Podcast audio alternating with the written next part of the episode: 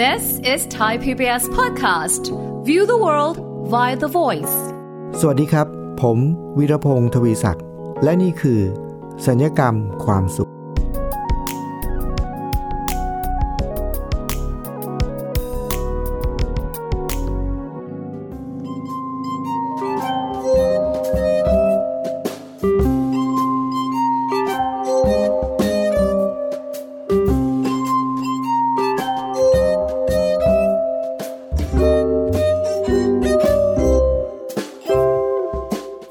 สัญญกรรมความสุข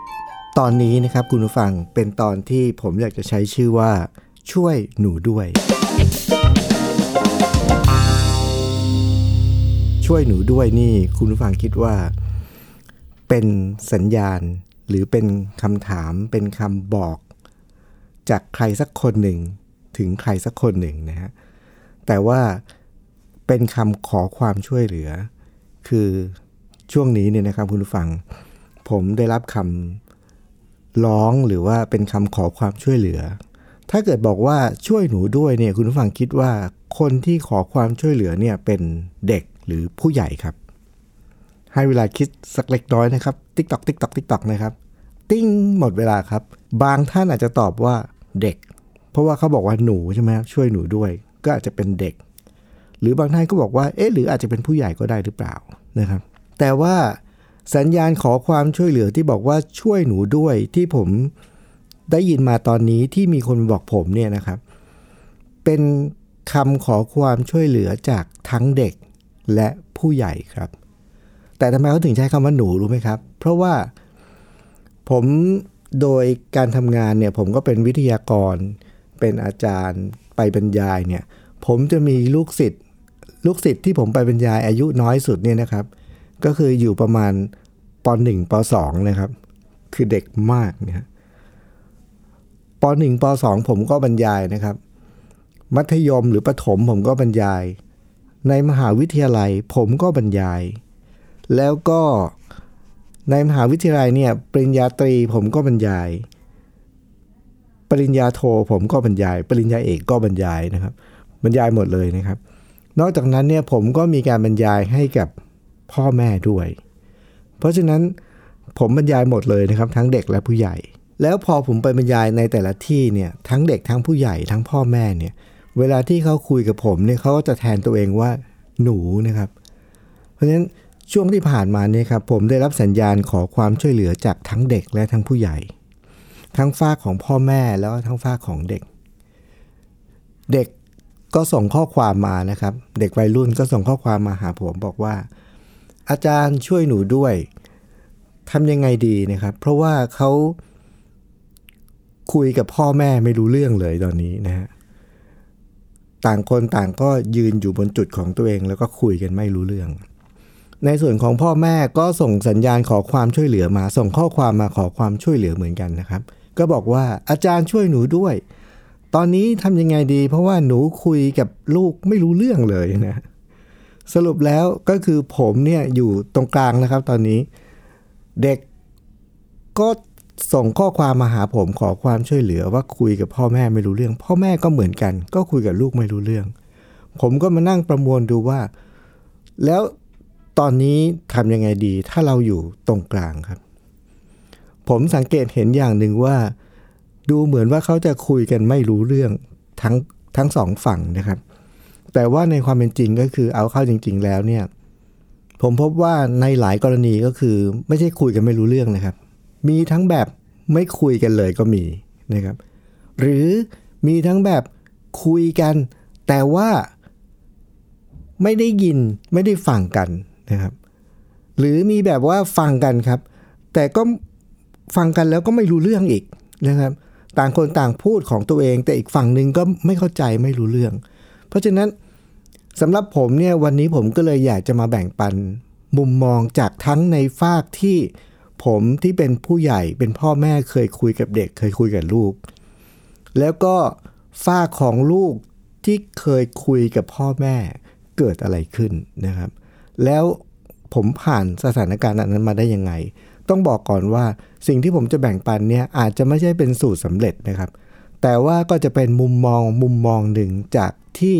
ผมได้ผ่านมาจากประสบการณ์ของตัวเองมุมมองแรกครับเป็นมุมมองที่ลูกมาคุยกับผมนี่แหละนะฮะตอนที่เขายังเป็นวัยรุ่นนะครับคุณฟังเป็นนักเรียนมัธยมเนี่ยมีอยู่วันหนึ่งเขาก็มาบอกผมบอกว่าป๊าเคยฟังเพลงนี้ไหมเนี่ยนะผมบอกไม่เคยฟังเขาบอกชื่อเพลงบอกชื่อศิลปินมาเราไม่เคยฟังเป็นศิลปินวัยรุ่นในแบบรุ่นของเขาเนี่ยนะครับผมก็บอกไม่เคยฟังเลยนะเขาก็เลยเปิดให้ผมฟังแล้วเขาบอกว่าป๊าลองฟังดูสิเพลงนี้หนูคิดว่าเนื้อหามันดีมากเลยนะอาจจะมีประโยชน์ป๊าอาจจะไปใช้ในงานประกอบการบรรยายได้ผมก็ลองฟังดูครับคุณผู้ฟังพอฟังดูเนื้อหาผมพบว่าโอ้โหเพลงนี้เป็นเพลงที่ดีมากเป็นของศิลปินวัยรุ่นคนหนึ่งนะครับ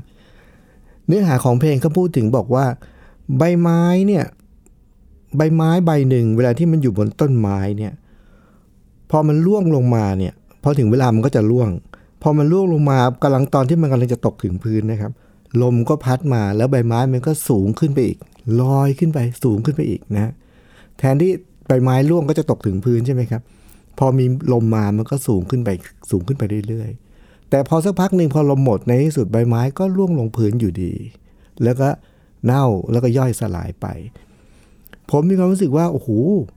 นี่เป็นเพลงของวัยรุ่นจริงๆเหรอเนี่ยคือดนตรีก็เพราะมากๆนะครับแล้วเนื้อหาเนี่ยต้องบอกว่าเนื้อหาพูดถึงสัจธรรมของชีวิตหรือว่าเป็นธรรมะขั้นสูงของชีวิตเลยนะเป็นเพลงที่ดีมากแล้วผมก็เอาเพลงนี้ไปใช้ได้จริงๆด้วยนะครับแต่ว่าต่อมาครับคุณฟังมีอยู่วันหนึ่งครับลูกสาวผมก็เอาเพลงมาให้ผมฟังอีกนะเขาบอกว่าป๊าเคยฟังเพลงนี้ไหมเนี่ยผมก็บอกไม่รู้จักเลยเขาบอกชื่อเพลงบอกชื่อศิลปินมาไม่รู้จักเลยนะเขาก็เลยบอกอ่ะลองฟังดูเขาก็เปิดให้ผมฟังครับคุณฟังพอผมฟังไปสักแป๊บนึงเนี่ยมันเป็นเพลงของวัยรุ่นที่เราฟังไม่รู้เรื่องคือเราฟังไม่ออกอะศิลปินเขาร้องแบบร้องเร็วๆแล้วก็แบบเราฟังไม่รู้เรื่องก็เลยบอกเขาบอกว่าสารภาพเลยฟังไม่ทันนะฟังไม่รู้เรื่องเล่าให้ฟังหน่อยว่าเพลงพูดถึงอะไรเขาก็เล่าให้ผมฟังครับคุณผู้ฟังเนื้อเพลงเนี่ยมันบอกว่ารู้ว่าผู้ใหญ่เนี่ยเป็นห่วงแต่ว่าในหลายๆครั้งหลายๆสถานการณ์เนี่ยให้เด็กได้คิดเองได้ไหมอะเด็กเนี่ยอยากคิดเองบ้างเผื่อว่าถ้ามันไม่ดีเด็กก็จะได้เรียนรู้และเขาก็จะได้เรียนรู้ด้วยตัวเองนะครับคุณฟังเชื่อไหมครับว่าในวินาทีนั้นเนี่ยผมถ้าถามอารมณ์ความรู้สึกนะเวลาที่ได้ยินเพลงนี้แล้วเขาบอกว่าเพลงนี้ดีมากๆเลยนี่นะเราคิดว่าเพลงนี้มันไม่น่าจะดีนะเพราะว่ามันสอนให้เด็กเนี่ยกระด้างกระเดื่องแล้วเหมือนกับเขาบอกเราด้วยเพลงว่ารู้ว่าเป็นห่วงแต่ไม่ต้องสอนทุกเรื่องได้ไหมอะไรอย่างนี้นะเราลองนึกดูว่าในฐานะที่เราเป็นพ่อแม่เป็นผู้ใหญ่เนี่ยแล้วเด็กมาบอกกับเราอย่างนี้เราจะรู้สึกไงเราชอบไหมอ่ะเราก็ไม่น่าจะชอบนะแต่วันนั้นเนี่ยผมก็ใช้วิธีนี้ก็คือว่าเนื่องจากว่าผมใช้วิธีนี้บ่อยๆกับลูกสาวอยู่แล้วก็คือว่าไม่ค่อยสอนอะไรมากนะแต่ว่า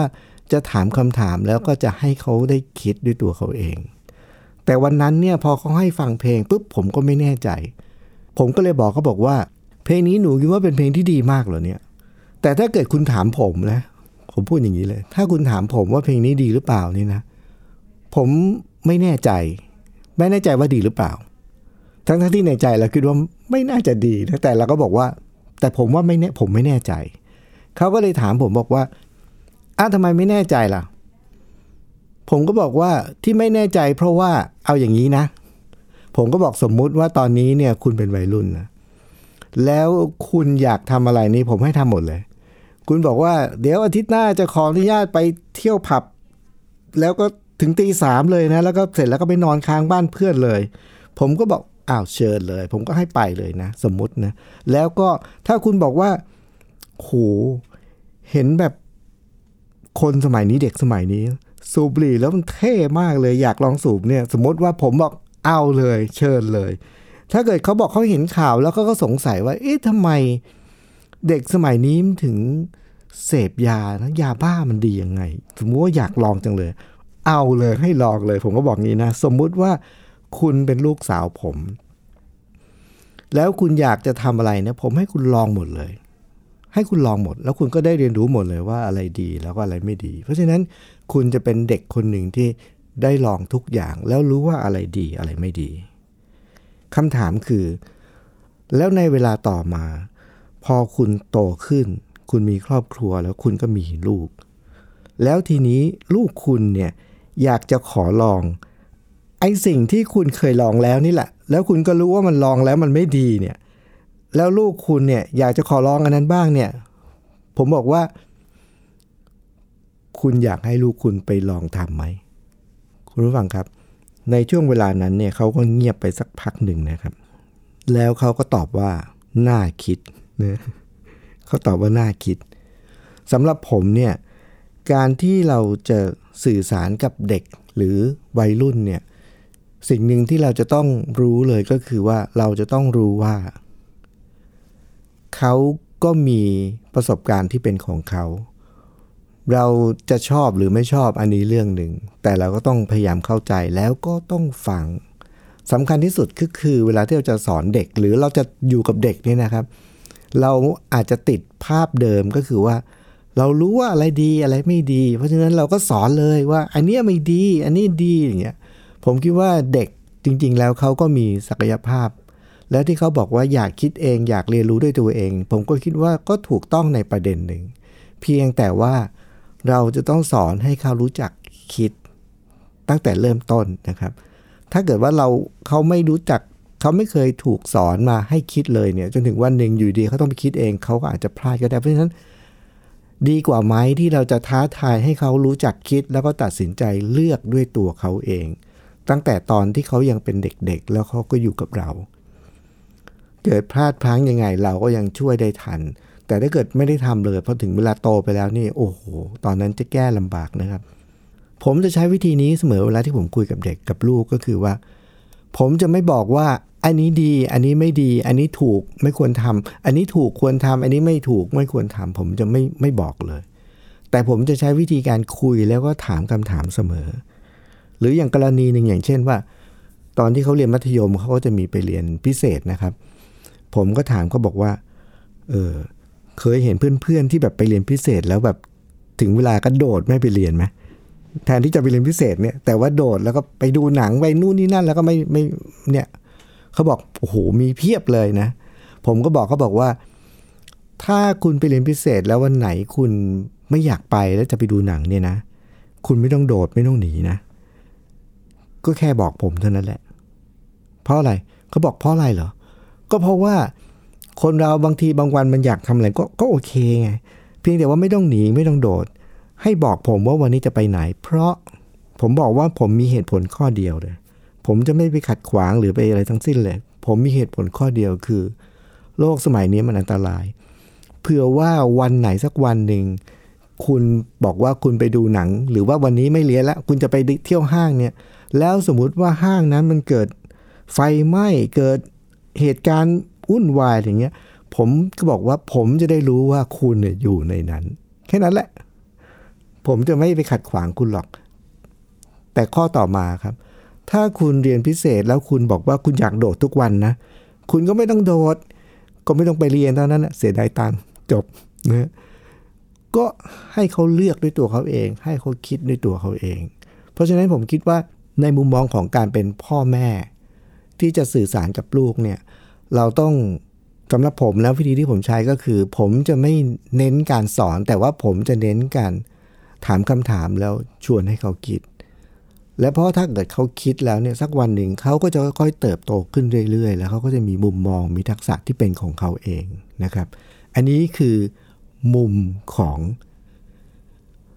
ผมซึ่งเป็นพ่อแล้วก็คุยกับลูกคุยกับเด็กนะครับทีนี้มาลองดูอีกเรื่องหนึ่งครับคุณผู้ฟังเป็นเรื่องที่มุมกลับกันบ้างผมเคยไปคุยกับเด็กคนหนึ่งครับที่เขามีปัญหาก็คือว่าเขาคุยกับแม่เขาไม่รู้เรื่องเลยครับแล้วประเด็นก็คือว่าเขาบอกว่าอย่างนี้ชีวิตเขาเนี่ยเขาบอกว่า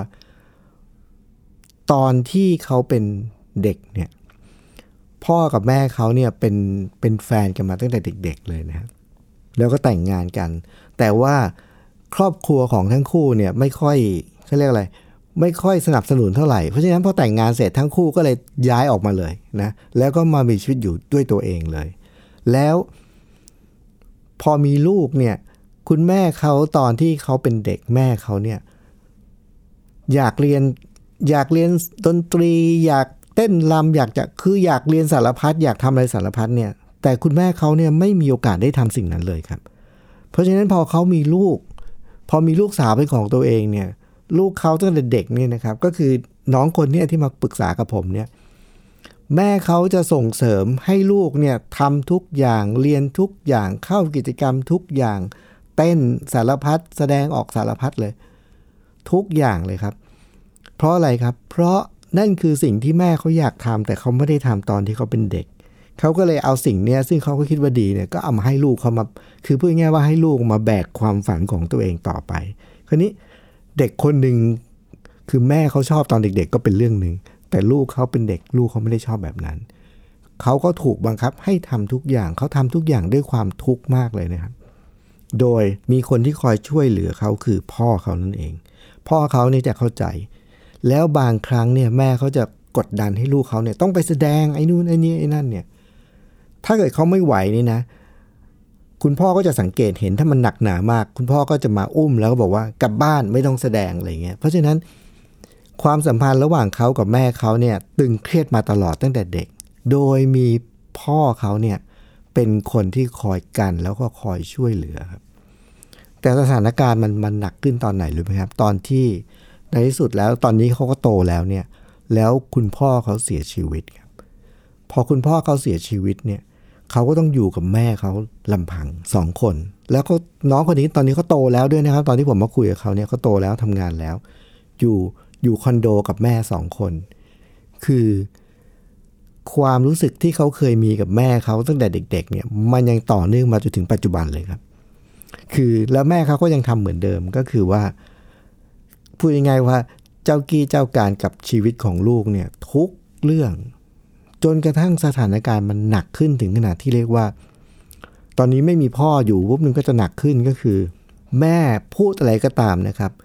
ลูกเนี่ยจะทำหูทวนลมไม่ใส่ใจไม่ฟังไม่รู้ไม่เห็นไม่รับรู้เลยแล้วก็แอนตี้อย่างเดียวเลยยกตัวอย่างเช่นถ้าแม่เขาบอกว่าแม่เขาก็บอกกับลูกว่าวันนี้เนี่ยปอกผลไม้เอาไว้ในตู้เย็นแล้วนะก็ไปกินได้เลยเขาก็จะตอบแม่เขาทันทีเลยว่าแม่ไม่รู้หรือว่าหนูไม่กินผลไม้คือต่อต้านอย่างรุนแรงเลยนะแม่บอกว่าเนี่ยซื้อนมเอาไว้ในตู้เย็นเผื่อกลับมาทำงานดึกๆก็ถ้าหิวก็จะได้กินนมเขาก็ตอบว่าหนูไม่กินนมหนูไม่ชอบกินนม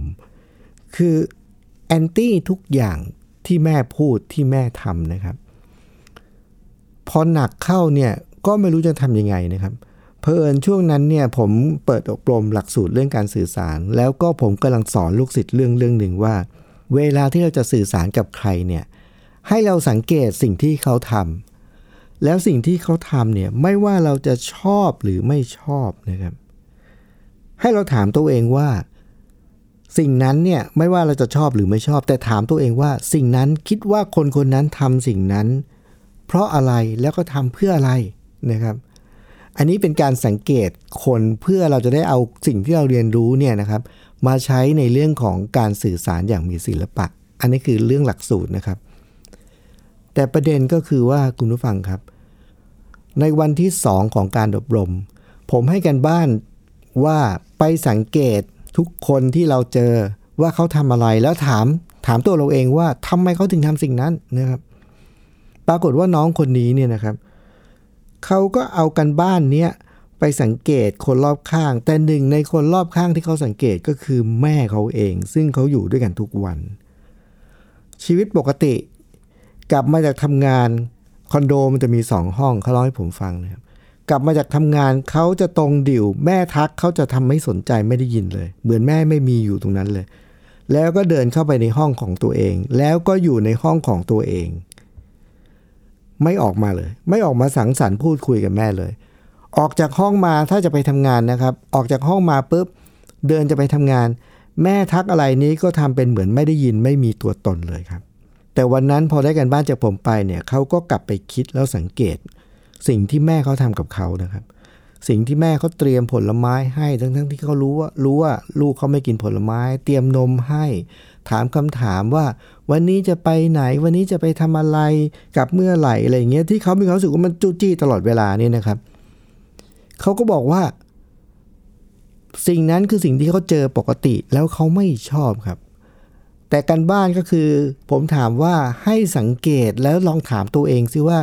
คนคนนั้นทำสิ่งนั้นเพราะอะไรแล้วก็ทำเพื่ออะไรครับ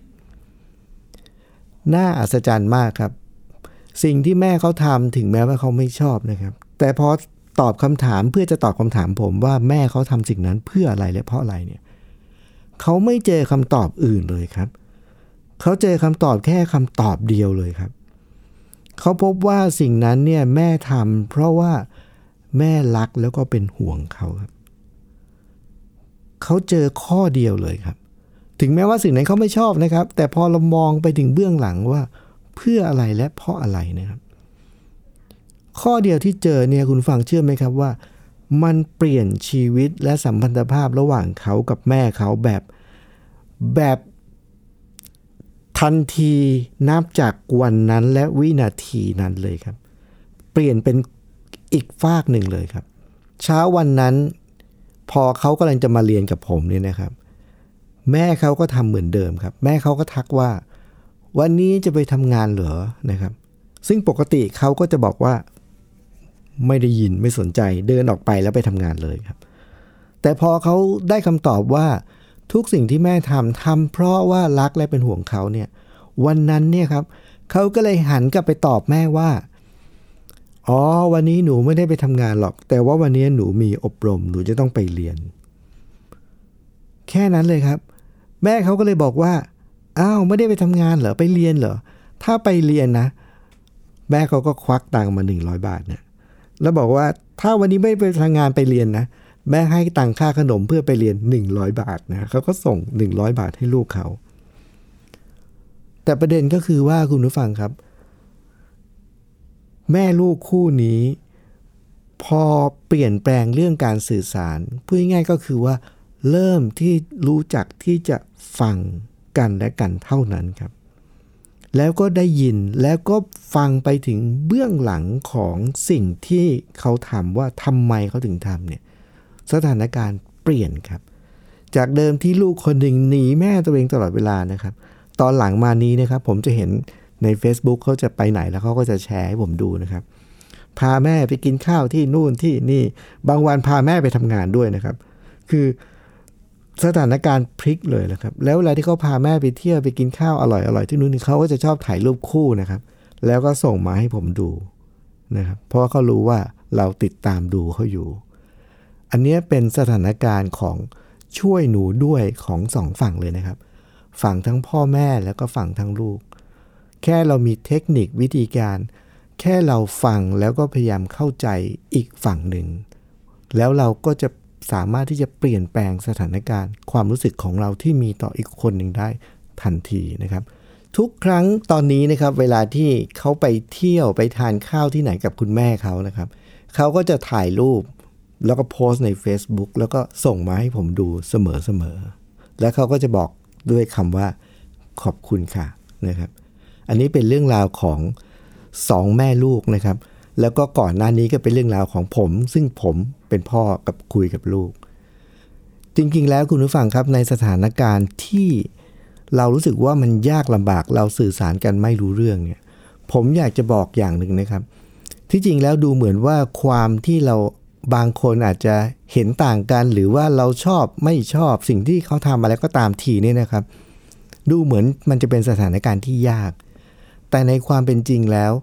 ถ้าในระดับของการสื่อสารในครอบครัวที่ไม่เข้าใจกันนะครับผมบอกเลยว่าถ้าเรารู้อะไรบางอย่างนะครับมันจะง่ายกว่านั้นมากเวลาที่ตัวอย่างหนึ่งที่ผมเห็นชัดมากสุดในเรื่องนี้ก็คือเวลาที่ผมไปบรรยายในเรือนจำเนี่ยนะครับคุณผู้ฟังผมอยากจะบอกทุกคนเลยนะครับเด็กๆก็ได้พ่อแม่ก็ได้นะครับเวลาที่เราทำอะไรบางอย่างที่อีกฝากหนึ่งไม่เข้าใจไม่ชอบเนี่ยนะครับ จงอย่าลืมเลยครับว่าถึงเวลาที่สุดในชีวิตเราแล้วเนี่ยไม่ว่าเราจะทำสิ่งนั้นแย่แค่ไหนพลาดแค่ไหนหนักแค่ไหนนะครับณจุดสุดท้ายยกตัวอย่างในเรือนจำผู้ต้องขังในเรือนจำไม่ว่าเขาจะทำผิดคดีอะไรรุนแรงแค่ไหนนะครับถึงที่สุดแล้วตอนสุดท้ายคนที่ยังคงมาเยี่ยมเขาที่เรือนจำเนี่ยมีแต่พ่อแม่และลูกเท่านั้นครับที่เหลือหายเกลี้ยงเลยครับถ้าเรารู้อย่างนี้แล้วเนี่ยในครอบครัวเห็นไม่เหมือนกันก็ได้ครับ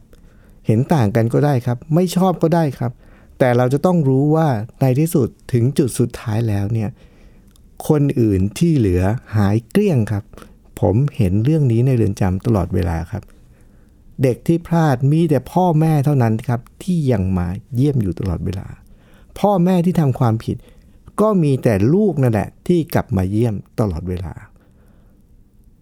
เราพบกันกับรายการศัลยกรรมความสุขรายการที่จะหามุมมองหาวิธีคิดที่จะทำให้เรามีความสุขในชีวิตมากขึ้นมีความทุกข์น้อยลงในตอนต่อๆไปนะครับวันนี้ลาไปก่อนนะครับสวัสดีครับ